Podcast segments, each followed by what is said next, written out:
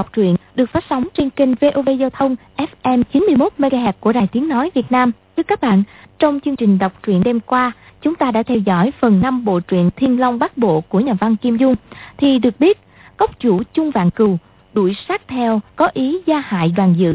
Chung phu nhân hất kiếm ra phía sau cản lại, nào ngờ lão ta không tránh, tự đưa ngực ra hứng lấy chiêu kiếm trọng thương Trung phu nhân phải dừng tay chăm sóc y, trao cho đoàn dự hộp nhỏ bằng vàng, mang về giao cho cha chàng, để nhờ ông ta cứu Trung Linh. Hán tử Lai Phúc Nhi là gia nhân của cốc phản kiếp, đưa đoàn dự đến một tòa nhà lớn, mượn con tuấn mã hắc mai côi, màu đen tuyền, nhắm hướng bắc, phi thẳng về nước đại lý. Vượt đoạn đường hơn 10 dặm, có hai kẻ nhận ra con tuấn mã, cầm một thương, một đao, nhảy ra, nhắm đoàn dự đánh tới. Chỉ nhờ thần lực của con ngựa, chàng mới thoát chết. Nhưng đoàn dự liền quay ngựa lại để báo cho nữ chủ nhân của hát mai côi biết nguy mà lo tránh đi. Vào lại cổng trang viện, từ ngoài vào trong đều có người chiếm gác. Lai Phúc Nhi đã bị giết, nằm chết giữa nhà. Có hai lão bà bà cùng mười mấy người vây quanh uy hiếp một thiếu nữ mặc che mạng vẫn bình tĩnh ở giữa, không sợ hãi chút nào. Cô ta biết ý tốt của đoàn dự, liền tung hai sợi dây trói chặt chân tay chàng lại, rồi vừa tấn công bọn người kia, vừa kéo đoàn dự, nằm vắt trên lưng ngựa cưỡi, chạy vụt đi. Dọc đường thấy tính khí đoàn dự can trường, nàng hành hạ chàng ta vô cùng đau khổ mà không khuất phục được đoàn dự, cuối cùng phải thả chàng ra đi.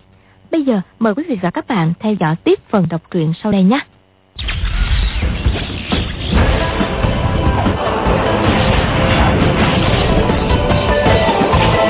Thiên Long Bát Bộ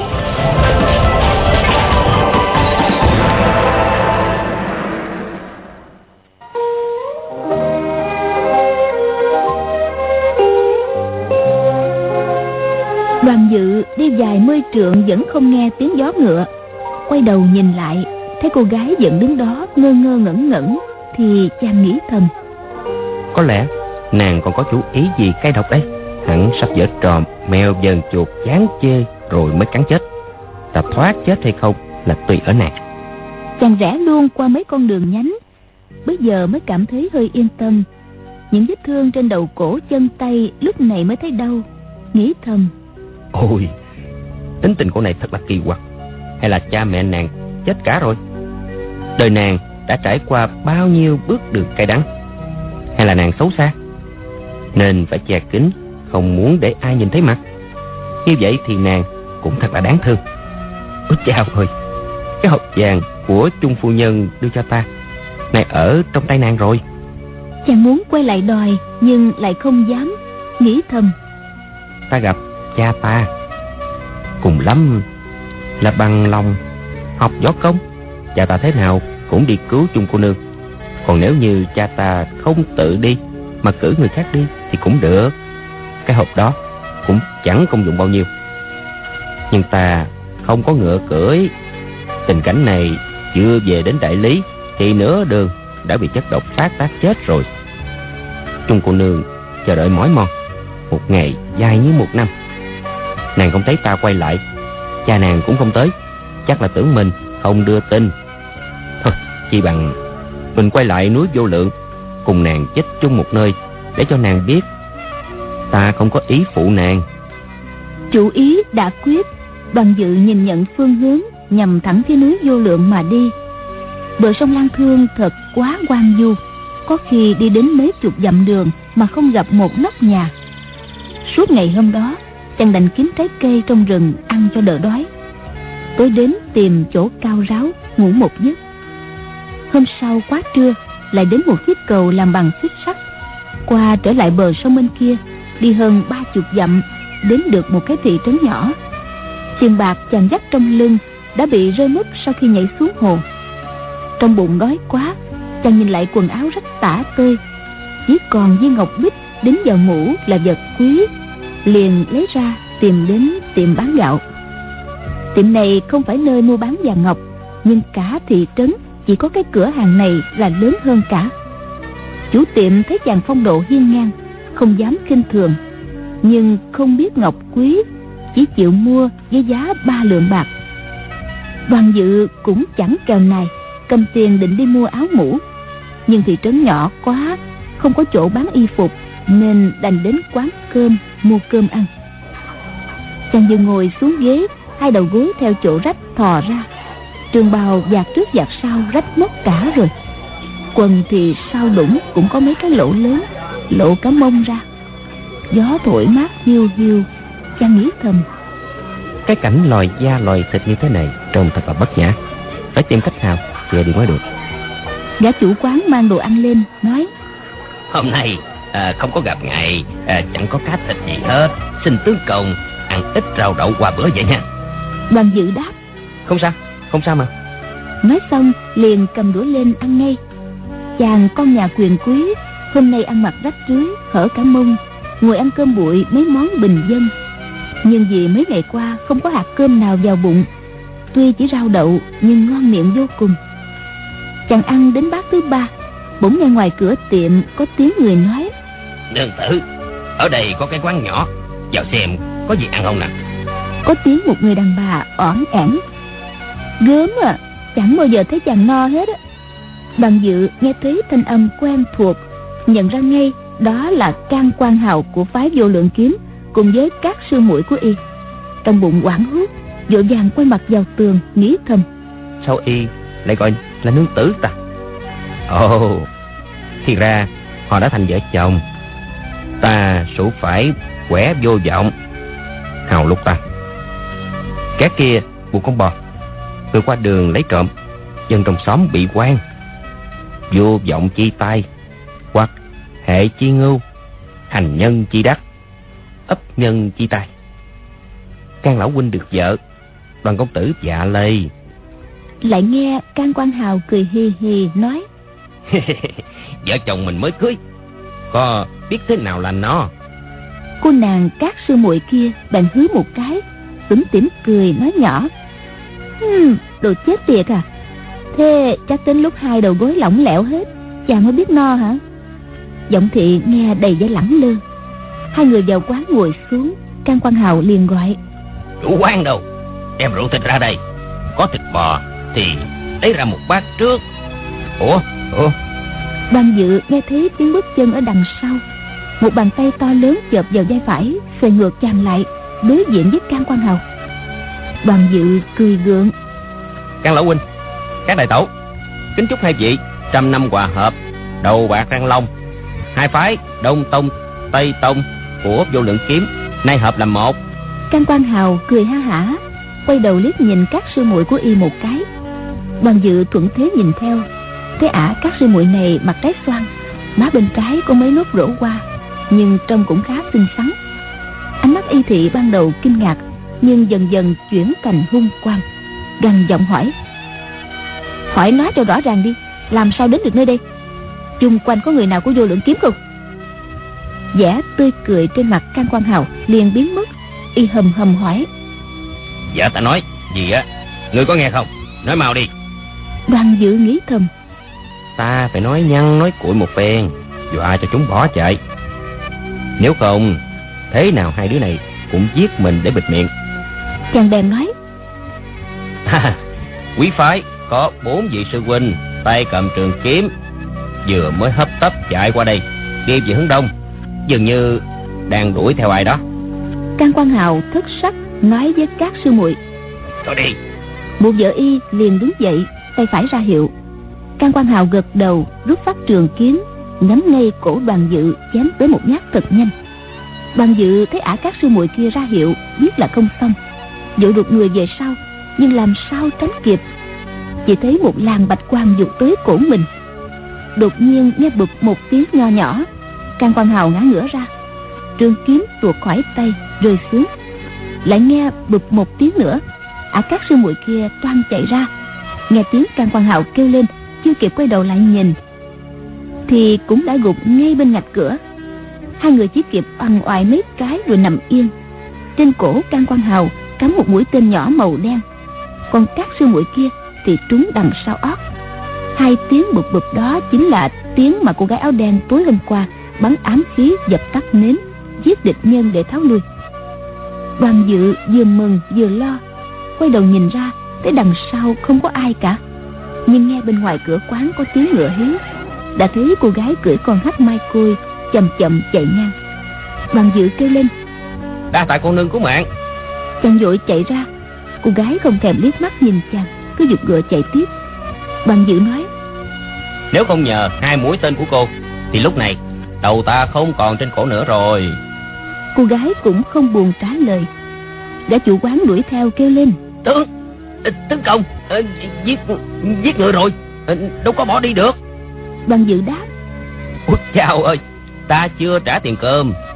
Chàng mò tay vào túi lấy tiền nhưng thấy con hát mai côi đã đi xa mấy trượng vội kêu. Trong túi người chết có tiền đó định làm đám cưới người lấy mà dùng đi. Nói rồi chàng đuổi theo con ngựa.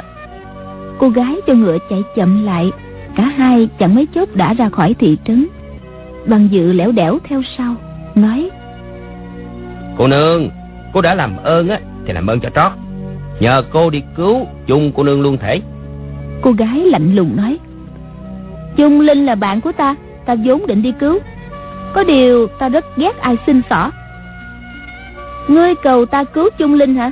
Đã vậy ta không đi cứu nữa đó.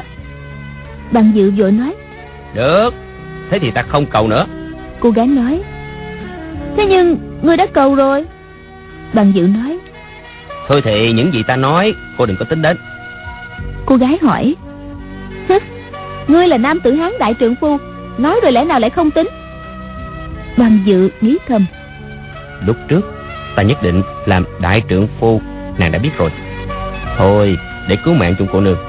Mình không được làm đại trượng phu Cũng đành chịu vậy. Chàng bèn nói. Ta không phải là nam tử hán đại trượng phu. Cái Cái mạng dung giới của ta Toàn là do cô nương cứu đó. Cô gái bật cười Đưa mắt nhìn chàng xem nói thật hay đùa. Người đối với con tiểu quỷ chung linh Tốt quá nhỉ? Hôm qua ngươi thà chết chứ nhất định phải là đại trượng phu. Tại sao hôm nay lại chịu làm dung dế? Ta không cứu chung linh đâu. Bằng dự vội nói. Thế Thế thì phải làm sao đây? Cô gái đáp. Sư phụ ta có bảo rằng Đàn ông con trai trên đời này Chẳng có ai tử tế hết á. Toàn là đầu môi chót lưỡi Để đánh lừa đàn bà con gái Còn trong bụng á hả Thì toan tính chuyện xấu xa. Lại nam nhân các ngươi một câu cũng không tin nổi. Bằng dự nói Cái đó cũng không phải là hoàn toàn đúng. Chẳng hạn Chẳng hạn. Chàng nhất thời chưa nghĩ ra ai. Bèn nói Chẳng hạn như Phụ thân của cô nương Chắc phải là người tử tế chứ. Cô gái đáp Sư phụ ta bảo rằng Cha ta cũng không phải là người tốt Bằng dự thấy cô gái thúc ngựa chạy Mỗi lúc một nhanh hơn. Mình không thể nào đuổi kịp Bèn gọi. Cô nương Chậm lại. Đột nhiên bóng người thấp thoáng. Từ khu rừng bên cạnh bốn người xông ra chặn đường. Sắc mai côi liền ngừng gió Lùi lại hai bước. Cả bốn người đều là con gái còn trẻ. Ai nấy đều khoác áo màu xanh biếc Tay cầm song câu. Người đứng giữa quát lớn Các người hai người hẳn là can quan hào Và các quan bội của vô lượng kiếm đúng không? Bằng dự đáp. Không phải không phải. Can quan hào và các cô nương Hai người đã Đã Cô gái kia hỏi Đã đã cái gì? Các người một nam một nữ Tuổi trẻ đi chung với nhau. Trông dớn giáp Đúng là dẫn nhau đi trốn mà. Sao lại không phải là hai đứa phản đồ can cát của vô lượng kiếp Bằng dự cười nói Cô nương nói sai rồi. Các quan bội trên mặt có mấy nốt rổ hoa. Còn cô nương đây á, quá nhường nguyệt thẹn. Đâu có giống chút nào đâu. Cô gái quay sang quát nữ lang áo đen. Nè, Bỏ cái khăn che mặt xuống. Bỗng, tách tách tách tách, Cô gái áo đen đã bắn ra bốn mũi tên ngắn. Ken ken hai tiếng, Hai người đã dơ câu ra gạt được. Còn hai người kia trúng tên ngã xuống. Bốn mũi tên bắn ra, Không có một dấu hiệu gì. Thế đi thân tốc Vậy mà cũng trật hết hai mũi. Cô gái áo đen lập tức nhảy khỏi lưng ngựa Còn đang trên không Đã rút phát trường kiếm Chân trái vừa chấm đất Chân phải đã giọt lên Xoạt xoạt đâm luôn hai nhát tấn công hai cô gái kia. Hai cô gái cũng muốn câu xông lên một người chống đỡ cô gái áo đen còn một người đâm vào đoàn dự đoàn dự kêu Ôi trời ơi! Rồi chui tọt xuống dưới bụng con hắc mai côi cô gái kia ngạc nhiên, không ngờ người này lại xuất chiêu quái gì đến thế. Đang toan đuổi theo đâm đoàn dự, bỗng lưng đầu nhói, lập tức ngã xuống. Thì ra cô gái áo đen đã thừa cơ bắn một mũi tên. Thế nhưng vì phải phân tâm, cánh tay trái của cô ta đã bị địch nhân móc phải. Soạt một tiếng, rách mất một nửa tay áo, để lộ cánh tay trắng như tuyết. Trên tay cũng bị rạch một đường dài cả thước, máu túa ra cô gái áo đen liền muốn kiếm tấn công. Nhưng người con gái sử câu kia võ nghệ ghê gớm quá. Song câu quy động toàn những chiêu số xảo diệu. Đấu tới một hồi thì đùi cô gái áo đen lại bị trúng câu. Bị rạch rách cả quần.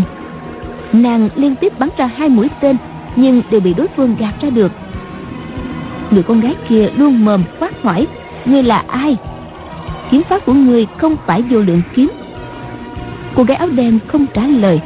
Kiếm chiều càng lúc càng tấn công gấp rút hơn. Đột nhiên, nàng a lên một tiếng. Trường kiếm bị một thanh câu móc trúng. Địch nhân liền xoay cổ tay một cái. Thanh kiếm cầm không vững, bay tung lên trời. Nàng vội vàng nhảy lên theo.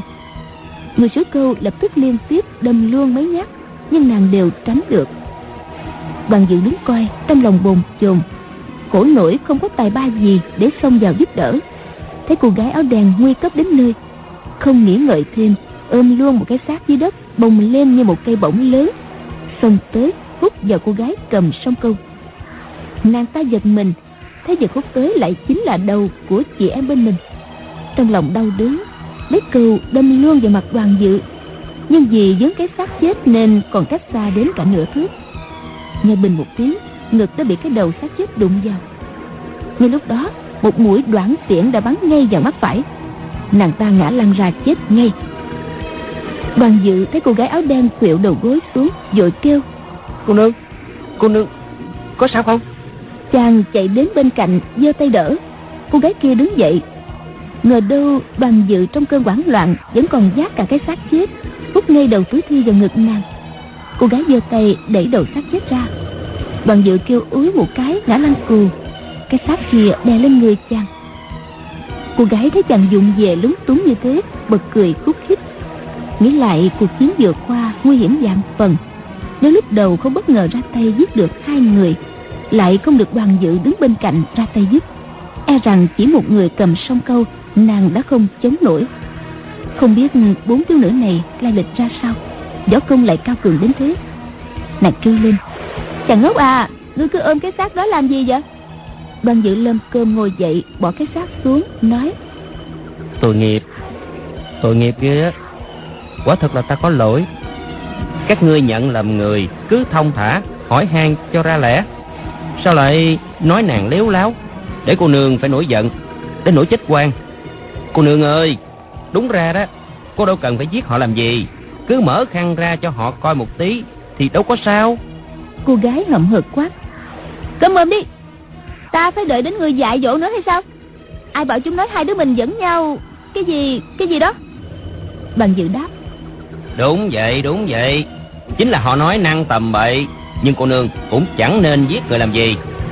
À cô ờ, vết thương của cô phải buộc lại chứ? Chàng thấy đùi nàng hở da trắng nõn không dám nhìn lâu vội quay đầu sang chỗ khác. Cô gái bị chàng lải nhải trách cứ chuyện giết người bực bội toàn tiến lên giả cho chàng mấy cái. Nghe đề cập đến vết thương mới thấy tay và đùi đau đớn. Cũng may, cả hai vết thương chỉ ngoài da thịt, không chạm đến gân cốt. Vội vàng lấy kim sang đắp lên xé chiếc áo khoác của kẻ địch buộc đuôi lại. Đoàn dự kéo mấy cái xác vào trong đám cỏ, nói, đúng ra, mình nên chôn cất họ cho tử tế. Thế nhưng nơi đây không có cuốc sẻn ôi trời ơi, bốn cô gái tuổi còn thanh xuân, dung mạo tuy không nói là đẹp nhưng cũng chẳng đến nỗi xấu. Cô gái nghe chàng nói đến mặt mũi xấu đẹp liền hỏi nè sao ngươi biết ta mặt không bị rỗ? Lại bảo cái gì nguyệt thẹn qua nhường là sao? Bằng dự cười nói cái lý đương nhiên vậy thôi. Cô gái hỏi cái lý đương nhiên là thế nào? Bằng dự đáp cái lý đương nhiên có nghĩa là đương nhiên phải như vậy. Cô gái nói chị đoán mò ngươi có nằm mơ cũng không biết được mặt mũi của ta ra sao. Mặt ta rỗ như bánh tráng mè vậy đó. Bằng dự đáp. Không đâu không đâu. Cô đừng có quá khiêm nhường. Cô gái thấy quần áo mình bị móc rách nên lột một chiếc áo khoác của xác chết choàng lên người. Bằng dự kêu lên chao ơi. Nghĩ đến quần mình cũng bị toạc mấy lỗ lớn mông đít lòi cả ra trước mặt cô gái này còn ra thể thống gì nữa. Chàng không dám quay lưng về phía cô ta dội vàng đi giật lui bắt trước lột lấy một cái áo choàng trên xác chết, khoác lên mình. Cô gái bật cười, đoàn dự mặt đỏ như gấc, nghĩ đến quần mình rách một mạng lớn, xấu hổ không tả xiết. Cô gái nhổ mấy mũi tên ngắn trên người những xác chết bỏ vào túi, lại đá luôn mấy cái vào kẻ đã móc trúng cô ta.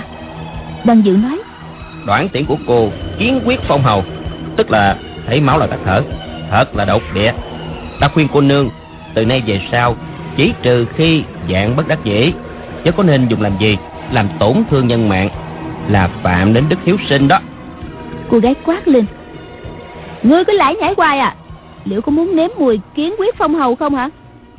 Tay phải nàng dương lên, nghe dứt một tiếng. Một mũi độc tiễn xẹt ngang người đoàn dự, cắm thẳng xuống đất. Đoàn dự mặt xanh như tàu lá, không dám nói gì thêm. Cô gái nói, chắc ta phải phong luôn yết hầu ngươi cho hết lải nhải hả? Nói xong nàng đi đến nhổ mũi tên lên giơ tay nhứ nhứ về phía đoàn dự. Đang sợ quá nhảy giọt ra phía sau. Cô gái cười khanh khách bỏ mũi tên vào túi trừng mắt nhìn chàng nói người khoác cái áo đó phải kéo cái áo choàng lên che đầu mà giả gái đi. Lỡ có gặp ai người ta không bảo mình là một nam một nữ bỏ đoàn dự nói ừ đúng đúng lắm. Chàng nghe lời cởi chiếc mũ nho sinh trên đầu xuống bỏ vào trong túi kéo áo choàng lên che. Cô gái vỗ tay cười canh khách. Đoàn dự thấy nàng dáng thật ngây thơ nghĩ thầm. E rằng nàng còn ít tuổi hơn ta. Sao lại ra tay giết người tàn độc như vậy? Chàng thấy chiếc áo khoác của nàng trên ngực có thêm một con chim thú màu đen ngẩng đầu nhìn chăm chăm. Thần thái quy mãnh. Trên ngực mình cũng có một con y như thế. Bạn lắc đầu thở dài. Hmm. Con gái có theo á thì theo qua theo bướm ai lại theo hình một con chim hung tợn như thế này? Xem ra có vẻ giang hồ quá. Nói xong chàng lại lắc đầu quay quậy. Cô gái trừng mắt nói ý người muốn nói là ta đó hả? Đoàn dự vội đáp không không đâu không dám thế không dám vậy. Cô gái dặn lại vậy thì ngươi không đâu hay là không dám hả? Đoàn dự đáp không dám đâu cô gái không nói thêm nữa. Đoàn dự hỏi nè vết thương của cô có đau lắm không? Mình nghĩ một chút đi. Cô gái đáp đã là vết thương dĩ nhiên là phải đau rồi. Để ta cắt trên người ngươi dài dao xem ngươi có đau không. Đoàn dự nghĩ thầm ngang ngược chúa hoa đến vậy là cùng cô gái lại hỏi có thực sự là ngươi lo lắng cho ta hay không? Trên đời này làm gì có người con trai nào tốt đến như vậy chứ có phải người mồng tà mau mau đi cứu chung linh nhưng không nói ra chứ gì? Thôi đi. Nói xong nàng đi đến bên con hắc mai côi nhảy lên lưng ngựa chỉ tay về hướng tây bắc nói kiếm hồ cung của vô lượng kiếm ở phía đó phải không? Bằng dự đáp dường như là vậy. Hai người chậm chậm đi về hướng tây bắc được một lúc cô gái lại hỏi trong cái hộp vàng có ngày sinh tháng đẻ là của ai vậy bằng dự nghĩ thầm thì ra cô ả đã mở ra coi rồi. Chàng bèn nói ta không biết. Cô gái hỏi của trung linh phải không? Đoàn dự đáp quả thật là ta không biết. Cô gái nói sao ngươi còn giấu ta? Chung phu nhân hứa gả con gái cho ngươi rồi có phải không? Nói thật cho ta nghe đi. Đoàn dự đáp không đâu quả là không có. Đoàn dự này nếu như nói láo cô nương cô cứ việc cho ta nếm mùi kiến quyết phong hầu. Cô gái lại hỏi thêm. Ngươi họ đoàn đó à? Tên là đoàn dự hả? Đoàn dự đáp. Đúng vậy. Chữ dự là danh dự. Cô gái nói. Vậy chứ danh dự của ngươi có ra gì không? Sao ta không thấy gì hết vậy? Đoàn dự cười đáp. Trong câu danh dự bại hoại cũng có chữ dự. Cô gái nói vậy thì đúng rồi. Đoàn dự hỏi. Ừ. Còn tôn tính của cô nương? Cô gái nói sao ta lại phải nói cho ngươi nghe? Tên ngươi tự miệng ngươi nói ra chứ ta đâu có hỏi đâu. Chạy một đoạn nữa cô gái lại hỏi đến khi mình cứu được chung linh ra rồi con nhãi đó mà gọi tên ta ra ngươi không được nghe đó nha. Đoàn dự cố nhịn cười được rồi ta không nghe đâu. Cô gái xem chừng câu trả lời đó không thật thà Nói thêm. Nếu như ngươi lỡ nghe Thì cũng không được nhớ. Đoàn dự đáp. Được rồi. Nếu như có lỡ nhớ Thì ta cũng phải tìm cách quên đi. Cô gái nói. Ngươi định nhạo bán ta hả? Tưởng ta không biết hay sao? Trong khi nói chuyện trời tối dần Chẳng bao lâu mặt trăng đã nhô lên ở phương đông. Hai người nhờ có ánh trăng nên tìm đường đi khá dễ dàng. Đi được chừng hai canh Nhìn xa xa nơi triền núi Có những đám lửa lập lòe. Ở phía đông có một ngọn núi dương lên cao. Dưới chân núi là mươi gian nhà lớn. Chính là kiếm hồ cung của vô lượng kiếm. Đoàn dự chỉ vào những ngọn lửa nói Thần Nông Bang ở phía bên kia Bọn mình lẳng lặng tới đó Cướp lấy Trung Linh rồi chạy. Có được chăng? Cô gái lạnh lùng hỏi Chạy cách nào? Đoàn dự đáp Cô và Trung Linh Hai người cưỡi con hát mai côi chạy cho nhanh. Thần Nông Bang đuổi không có kịp đâu. Cô gái hỏi Còn ngươi thì sao? Đoàn dự đáp Ta đã bị thần Nông Bang ép phải uống đoạn trường tán. Tư công quyền nói là sau 7 ngày Chất độc phát tán sẽ chết. Thành thử ta phải làm cách nào lừa chúng cho thuốc giải trước rồi mới chạy được? Cô gái nói Thì ra ngươi đã bị chúng ép uống thuốc độc rồi Sao không tìm cách giải độc cho xong? Là chạy về báo tin cho ta làm gì? Bằng dự đáp. Ta vẫn nghĩ con hắc mai côi chạy nhanh như vậy. Có quay trở về báo tin Cũng chẳng mất bao nhiêu thời gian. Cô gái hỏi dặn lại. Trời sinh ra ngươi là người tốt bụng Hay là một chàng ngốc gì chứ? Bằng dự cười. E rằng á Mỗi thứ một nửa. Cô gái hừ một tiếng Nói. Làm sao đánh lừa lấy được giải dược đây Đoàn dự tru trư rồi nói. Ừ Giả như có thuốc giải thiểm điện điêu đem tới Rồi cho chúng thuốc giải đoạn trường tán là tốt nhất.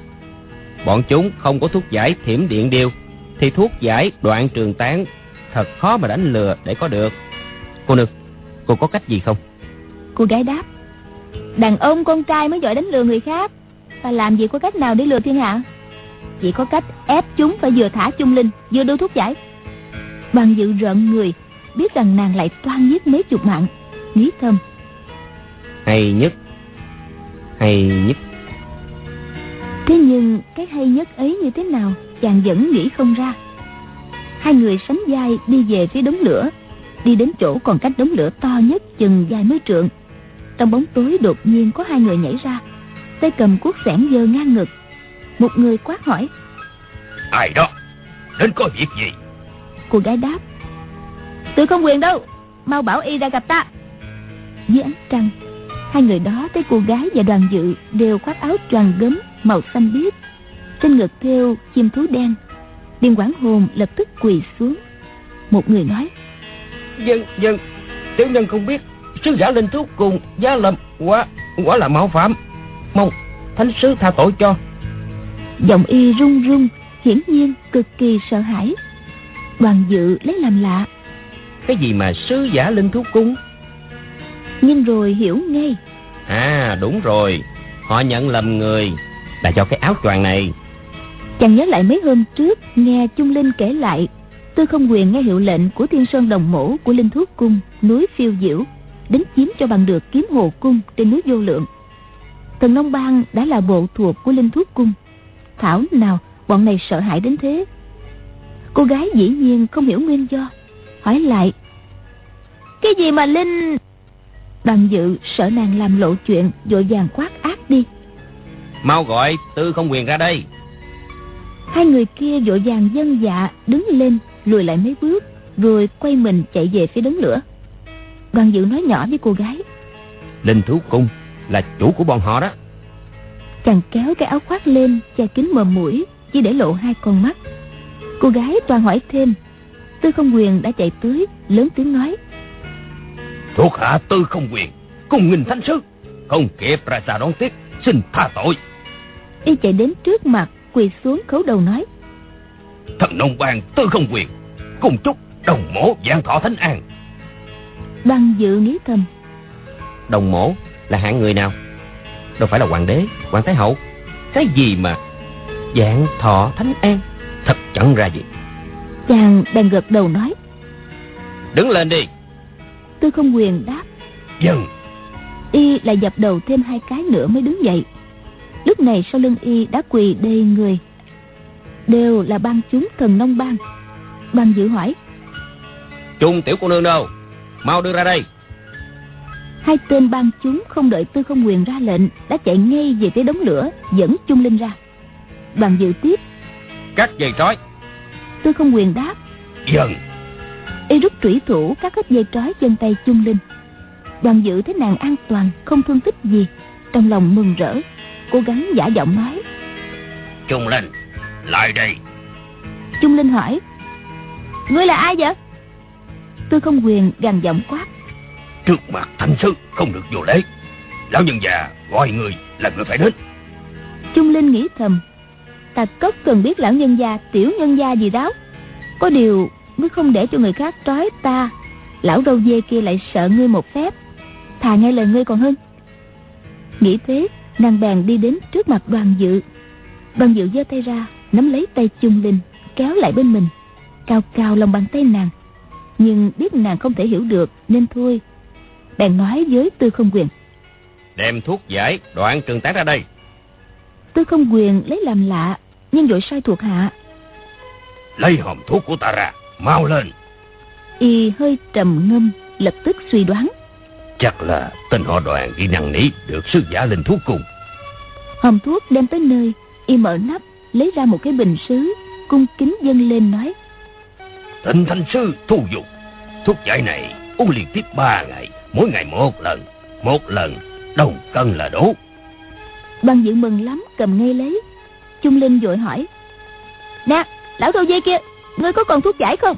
Ngươi bằng lòng giải độc cho đoàn đại ca. Nếu như đưa cho người ta hết rồi Một khi đoàn đại ca đưa cha ta tới Thì ngươi lấy gì mà đưa? Đoàn dự trong lòng cảm kích Lại kêu kêu tay nàng. Tư không quyền nói Cái đó ừ, Cái đó. Trung Linh vội vã nói Cái đó cái đó là sao Ngươi không giải độc được cho đoàn đại ca. Ta không bảo gia gia ta giải độc cho ngươi đâu. Cô gái áo đen ngứa tay không thể chịu nổi, quát lên. Trời ơi Trung Linh à Không được lắm lời. Đoàn đại ca của ngươi không có chết đâu. Trung Linh nghe giọng quan tai, ồ lên một tiếng, quay sang nhìn. Liền nhận ra ngay vui mừng nói À Mộc. Nàng lập tức nghĩ ra, Vội vàng giơ tay, bịt miệng lại. Tư không quyền lòng đầy lo âu, Vội quỳ xuống nói Khởi bẩm hai vị thánh sư. Thuộc hạ bị con thiểm điện điều của tiểu cô nương đầy căng phải. Độc tính thật là lợi hại. Xin nhị vị khai ân. Đoàn dự nghĩ thầm Nếu như mình không cho y thuốc giải Chỉ sợ y đường cùng liều mạng Nên quay sang nói với cô gái áo đen. Tỷ tỷ Cho y một chút linh đơn thánh dược của đồng mổ Tôi không quyền nghe nói linh đơn thánh dược của đồng mổ Trong bụng mừng quá Liên tiếp dập đầu xuống đất binh binh Nói Đà tạ đồng mổ đại ân đại đức, Thanh sư ân đức. Cả thầy 19 người bọn thuộc hạ Đều bị độc. Điều căm phải đó. Cô gái nghĩ thầm, Ta làm gì có linh đơn thánh dược của đồng mổ?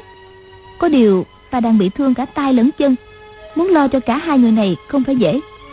Chi bằng nghe lời của đoàn tiểu tử Mà đánh lừa lão râu dê một chuyến vậy. Nàng lấy trong túi ra một cái bình nhỏ nói Đưa ta đây, Tôi không quyền dội đáp. Dân, dần. dân Y xòe tay ra Mắt nhìn xuống không dám nhìn thẳng.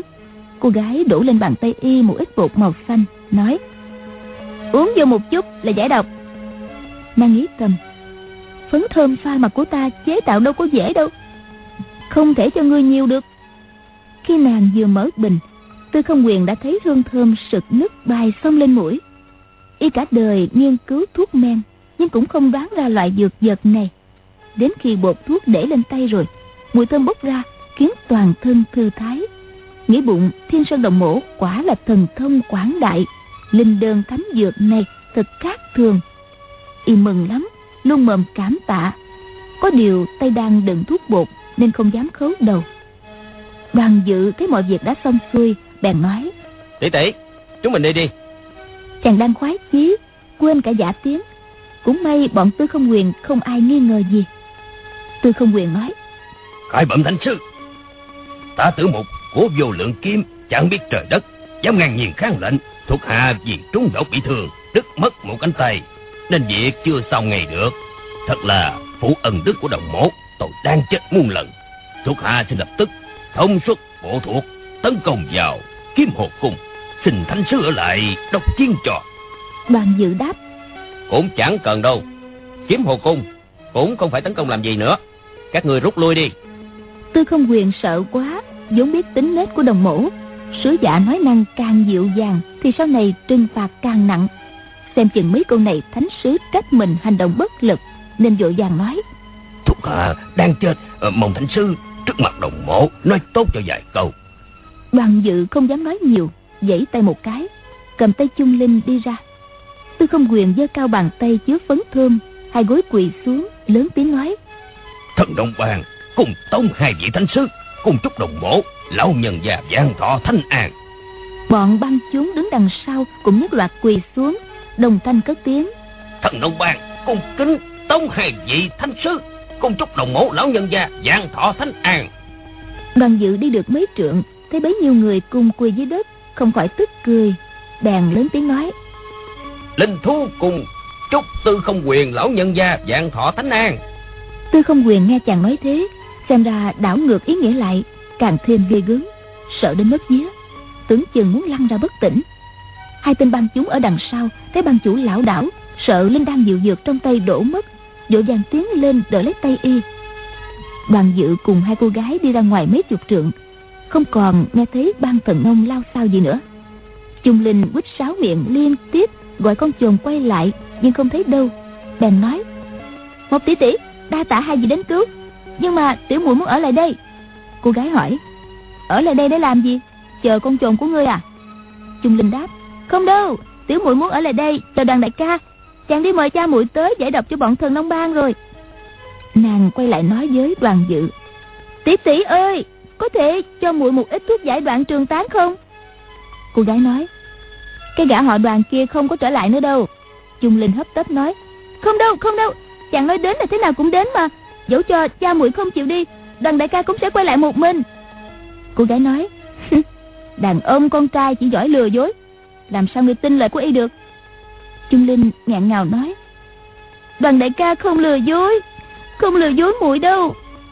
Đoàn dự cười ha hả lột chiếc áo choàng che trên đầu nói Trung cô nương Đoàn đại ca của cô Quả là không lừa dối cô đâu Trung Linh sững sờ nhìn chàng, Mừng không biết để đâu cho hết. Nhào tới ôm chặt lấy cổ chàng, Kêu lên. Minh không lừa muội. Cô gái kia đột nhiên nắm cổ áo, nhấc Trung Linh lên để qua một bên, Lạnh lùng nói. Không được làm như vậy. Trung Linh sợ hãi, Tuy trong bụng hết sức quan hỷ, Nhưng không dám trái lời Đang hỏi. Một tỷ tỷ à Hai người làm sao mà gặp lại nhau? Cô gái hừ một tiếng, Không trả lời. Đoàn dự nói. Thôi mình vừa đi vừa nói chuyện. Chàng lo ngại tư không quyền thấy thuốc không linh nghiệm sẽ đuổi theo. Cô gái nhảy lên lưng ngựa tự mình đi trước. Đoàn dự thuật sơ qua cho Trung Linh nghe những việc xảy ra. Nhưng việc chàng bị cô gái hành hạ thì không nhắc đến. Chỉ nói nàng đã cứu mạng mình mà thôi. Trung Linh lớn tiếng nói. Một tỷ tỷ à Chị cứu đoàn đại ca Em thật không biết làm sao mà đền đáp. Cô gái kia bực bội nói. À, Cứu y thì có liên quan gì đến ngươi hả Trung Linh quay sang đoàn dự Le lưỡi Nhăn mặt làm trò. Cô gái lại nói Này đoàn dự Tên ta không cần phải để con tiểu quỷ Trung Linh nói cho ngươi hay. Tự mình nói là được rồi. Ta tên là Mộc Uyển Thanh. Đoàn dự nói À họ đã hay Mặt tên cũng đẹp quá. Mộc Uyển Thanh nói Có đẹp bằng tên ngươi Danh dự bại hoại không? Đoàn dự cười ha hả. Trung Linh cầm tay đoàn dự nói nhỏ Đoàn đại ca Bình tốt với mùi quá. Đoàn dự nói Chỉ tiếc là Tìm không thấy con chồng của cô. Trung Linh lại quýt thêm mấy tiếng Nói Cái đó cũng không sao Đợi bọn ác nhân đi khỏi rồi muội sẽ quay lại tìm. Quỳnh đi với muội được không? Đoàn dự đáp Được chứ. Chàng nghĩ đến pho tượng ngọc trong sơn động liền tiếp Từ nay ta sẽ thường xuyên quay lại đây. Một uyển thanh bực bội nói ngươi không cần phải đi nó tự mình đi tìm con trồn là được rồi đoàn dự quay sang chung linh, le lưỡi nhăn mặt. Hai người cùng mỉm cười. Ba người tôi nói chuyện, chậm chậm đi thêm mấy dặm. Một uyển thanh đột nhiên hỏi, chung linh, sinh nhật của ngươi là ngày mùng 5 tháng 2 phải không? Nàng ngồi trên lưng ngựa, nói chuyện mà không quay đầu lại. Trung Linh nói, Đúng rồi đó. Ủa một tỷ tỷ làm sao mà biết được? Một Uyển Thanh giận quá, Hậm hực nói, Tên đoàn dự này Ngươi không nói dối thì là gì hả? Nàng giật dây cương, Con hát mai côi liền giọt lên trước. Bỗng từ hướng Tây Bắc có tiếng người hú lên, Rồi phía Đông Bắc có người vỗ tay bốn cái. Một bóng người dục qua, Đến cách ba người chừng bảy tám trượng, Đột nhiên đứng lại, Giọng khàn khàn quát lên. Tiểu tiện nhân Sao người còn chạy đi đâu. Nghe giọng nói, Chính là Thủy Ba Ba.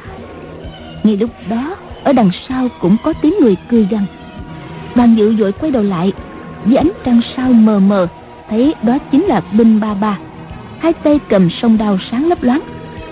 Thế rồi hai bên cũng thấy có người. Bên trái là một ông già râu bạc. Tay cầm ngang một chiếc xẻng sắt. Bên phải là một hán tử con trẻ. Tay cầm trường kiếm. Đoàn dự chợt nhớ hai người này Cũng trong số những kẻ về đánh Mộc Yến Thanh. Mộc Yến Thanh cười khẩy nói các người thật chẳng khác gì âm hồn bất tán.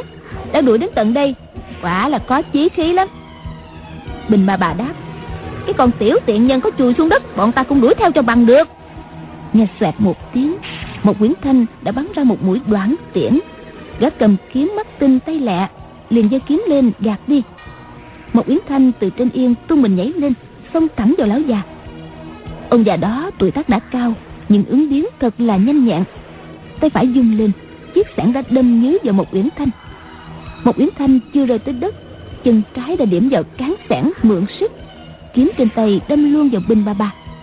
Binh bà bà dung đao gạt ra, nghẹt cách một cái. Đầu thanh đao đã bị kiếm của một uyển thanh chém gãy. Tiếp theo, kiếm quang như một làn sương mỏng lao luồn xuống. Thụy ba ba vội vàng dung thiết trượng, Đánh vào sau lưng một uyển thanh. Cô gái không kịp đá thương bình bà bà Trường kiếm đập ngang Lưỡi kiếm đè vào vai bình bà bà một cái. Thân hình lại giọt trở lên. Nếu như nàng không phải tránh thiết trượng của Thụy ba bà Lưỡi kiếm thay vì tạt ngang mà đâm thẳng Bình bà bà ắt đã bị đâm xuyên qua người. Trung Linh ở bên ngoài giơ tay giãy đoàn dự lia lịa kêu lên Đoàn đại ca mau lại đây. Đoàn dự chạy vội tới hỏi Cái gì vậy? Trung Linh đáp Thôi mình chạy đi. Đoàn dự đáp Một cô nương đang bị người ta dây đánh Mình nỡ nào bỏ chạy Trung Linh đáp Một tỷ tỷ bản lãnh cao cường lắm Chị ấy sẽ có cách thoát thân. Đoàn dự lắc đầu Ừ Cô ấy vì cứu muội mà đến đây. Nếu bây giờ mình bỏ cô ta mà đi Làm sao mà yên lòng được? Trung Linh dậm chân nói Huynh thật đúng là đồ gàn. Chàng ở lại đây có giúp được gì cho một tỷ tỷ không hả? Ê, Tiếc thay con thiểm điện điêu của ta lại chưa có quay về. Khi đó bốn người bọn Thụy Bà Bà và một Quyển Thanh đang đấu đến lúc hăng Thiết trượng của tụy Bà Bà và thiết sản của ông già là binh khí dài, Muốn lên lộng gió nghe du du. Một Quyển Thanh tuy đang ác đấu, Nhưng vẫn nghe hết mọi phía. Những gì Trung Linh và đoàn dự nói với nhau đều lọt vào tai. Lại nghe đoàn dự nói tiếp.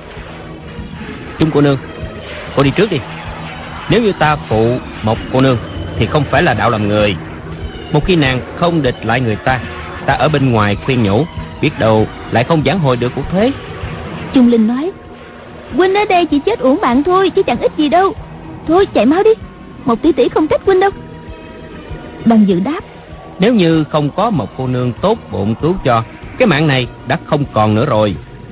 Chết trễ nửa ngày Là sống thêm được nửa ngày Không phải là không ít gì. Trung Linh vội nói Huynh gàn bướng quá à Cãi với Huynh cũng chẳng đến đâu. Nói xong nàng liền nắm tay đoàn dự lôi đi Đoàn dự kêu lên. Ta không đi, ta không đi. Thế nhưng chàng bị Trung Linh lôi đi sền sệt. Bỗng nghe một quyển thanh cao giọng quát. Trung Linh à Ngươi mau chạy đi Đừng có kéo y như vậy. Trung Linh càng kéo đoàn dự nhanh hơn. Đột nhiên nghe xoẹt một tiếng biếm tóc nàng run run. Một đoạn tiễn đã cắm vào. Một uyển thanh quát lên. Nếu như ngươi không buông tay ta sẽ bắn vào mắt ngươi bây giờ. Trung linh biết một uyển thanh nói sao làm vậy đành phải buông đoàn dự ra. Một uyển thanh lại quát lớn. Trung linh, mau cút về với cha mẹ ngươi đi. Đi mau đi. Ngươi còn lẫn quẩn ở đây đợi đoàn đại ca của ngươi. Ta bắn người ba mũi tên đó. Miệng tuy nói nhưng tay không chậm lại chút nào, liên tiếp gạt những binh khí tấn công ra. Trung Linh không dám cãi, Quay sang nói với đoàn dự. Đoàn đại ca Quân phải cẩn thận đó. Nói xong, cô gái ôm mặt chạy vào trong bóng tối một yến thanh đuổi được chung lên đi rồi, lượn qua lượn lại trong vòng dây của bốn người. Vết thương trên đùi ngâm ngẫm đau. Đột nhiên, biến đổi kiếm chiêu. Từng dần kiếm quang dùng dục như sao băng. Bỗng ông già kêu oái lên một tiếng, bên sườn trúng kiếm. Một uyển thanh liên tiếp đâm ra ba nhát, ép cho thụy ba ba và gã cầm kiếm phải nhảy ra khỏi vòng để tránh. Mũi kiếm quay trở lại quấn chặt lấy bình ba ba. Chỉ trong khoảnh khắc bình bà bà đã bị ba vết thương, nhưng mụ không coi vào đâu. Vẫn lăn xả vào một uyển thanh như một con hổ điên. Ba người kia quay trở lại đấu tiếp. Bình bà bà xông được vào gần bên một uyển thanh. Đoạn đao trong tay đâm vào đuôi nàng. Một uyển thanh giơ chân đá mụ ta lăn cù. Nhưng ngay khi đó, thiết trường của thụy bà bà phóng tới giữa hai lông mày. Một uyển thanh vội vàng thu kiếm trở về, gạt trượng ra. Thuận thế đâm luôn vào giữa ngực kẻ địch thụy bà bà nghiêng người tránh né dung gậy lên gạt. Một uyển thanh thở sắc ra một hơi, toàn biến chiêu. Đột nhiên, nghe sột một cái, vài cái đau nhói. Thì ra, lão già sau khi bị thương rồi, không còn sử thiết sản được nữa. Liền rút búa sắt thừa cơ chém một nhát vào vai một uyển thanh.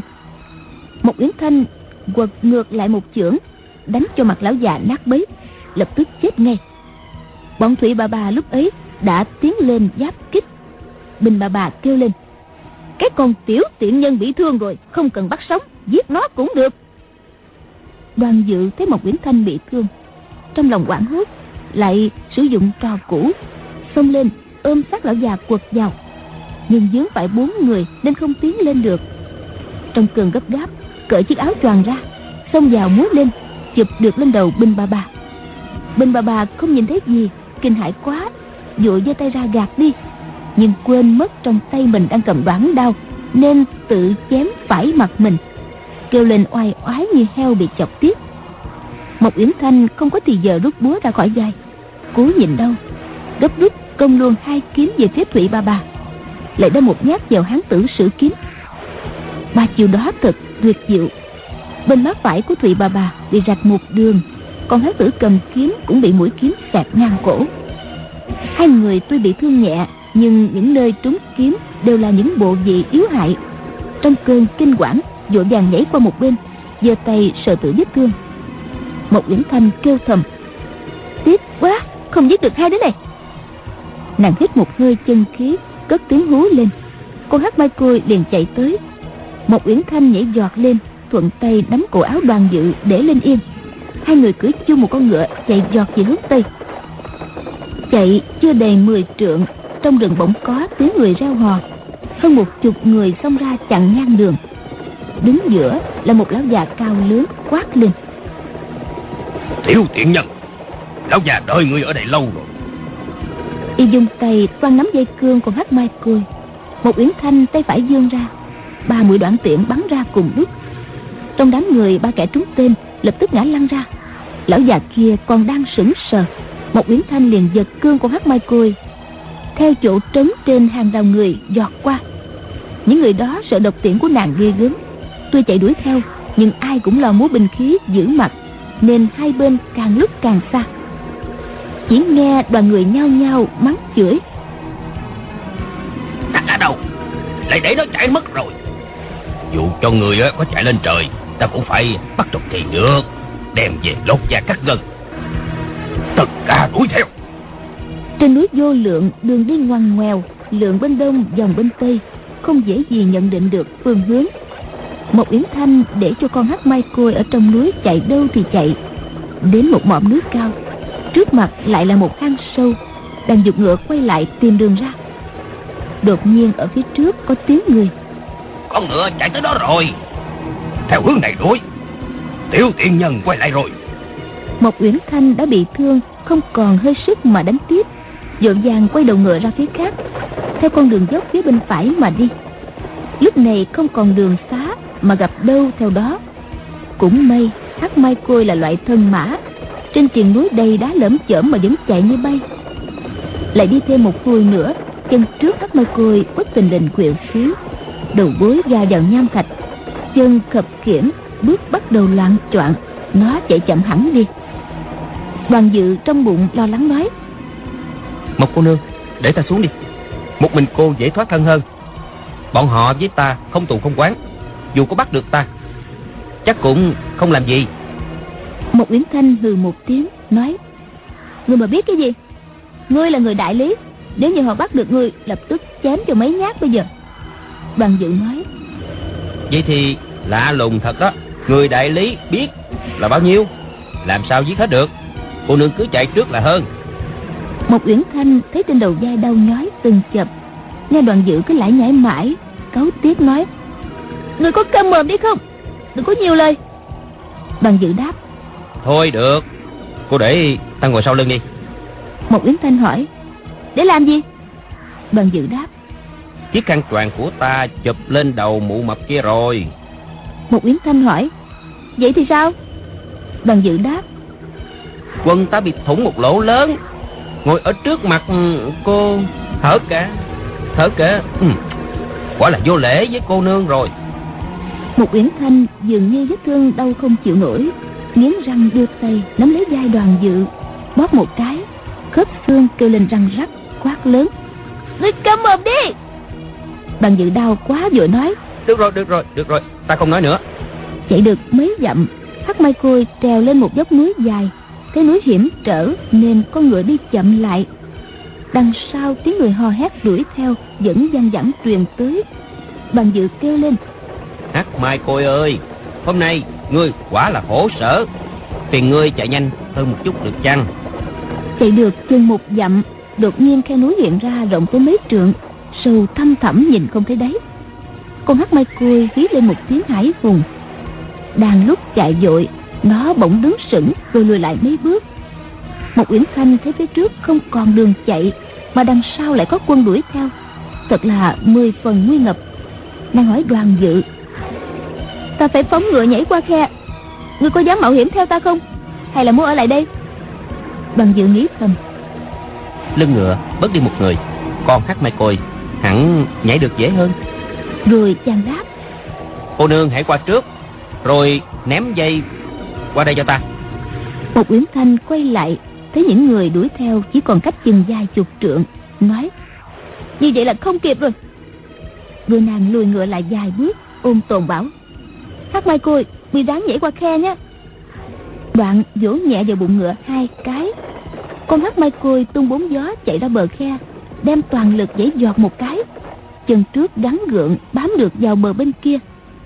Nhưng khe núi rộng quá Đêm hôm trước, nó đã phải chạy suốt đêm. Chân lại đang bị thương.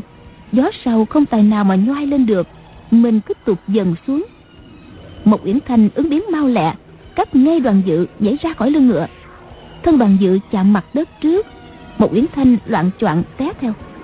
Đoàn dự sợ nàng bị thương, giơ hai tay ra đón, ôm choàng ngay lấy. Con hát mai cười hít lên những tiếng cực kỳ thê thảm. Nó rớt xuống vực sâu muôn trượng, còn sống làm sao được? Một uyển thanh vô cùng xúc động hất tay đoàn dự chạy ra bờ khe. Chỉ thấy sương phủ đầy giật, bóng con hắc mai côi chẳng thấy đâu. Bỗng nàng thấy đầu óc choáng váng trời đất như quay cuồng đảo lộn chân tay rã rời mặt mũi tối tăm ngã quay xuống đất. Đoàn dự cả kinh sợ nàng lăn xuống vực thẳm vội nắm giữ lại. Thấy mắt nàng nhắm nghiền thì ra đã ngất đi. Chàng còn đang hoang mang chưa biết tính làm sao chợt nghe bờ bên kia có tiếng hô lớn. Bắn bắn giết chết cả hai đứa đó đi. Đoàn dự ngoảnh đầu nhìn qua bờ đối diện thấy bảy tám người. Chàng cúi xuống ôm lấy một uyển thanh mà chạy. Đột nhiên đánh dù một tiếng một mũi tên bay sát bên tai chàng. Chàng đi được mấy bước cúi thấp người xuống ẩm sốc một uyển thanh lên để chạy thì lại một mũi tên bay vào trên đầu. Chàng thấy mé bên trái có tảng đá lớn liền cố chạy tới đó nấp vào phía sau.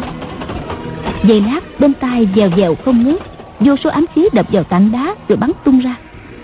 Đoàn dự sợ quá không dám nhúc nhích. Bỗng nhiên đánh bịch một tiếng, một hòn đá liền tới, bay qua tảng đá lớn, rớt xuống bên mình chàng. Người ném, tất phải có sức mạnh ghê gớm. Vì hòn đá lớn thế mà liền xa tới mấy chục trượng. Chỉ vì xa quá nên không chính xác. Đoàn dự nghĩ thầm, chỗ này chưa yên thân bèn bế một uyển thanh lên, nín hơi, chạy một mạch hơn 10 trượng.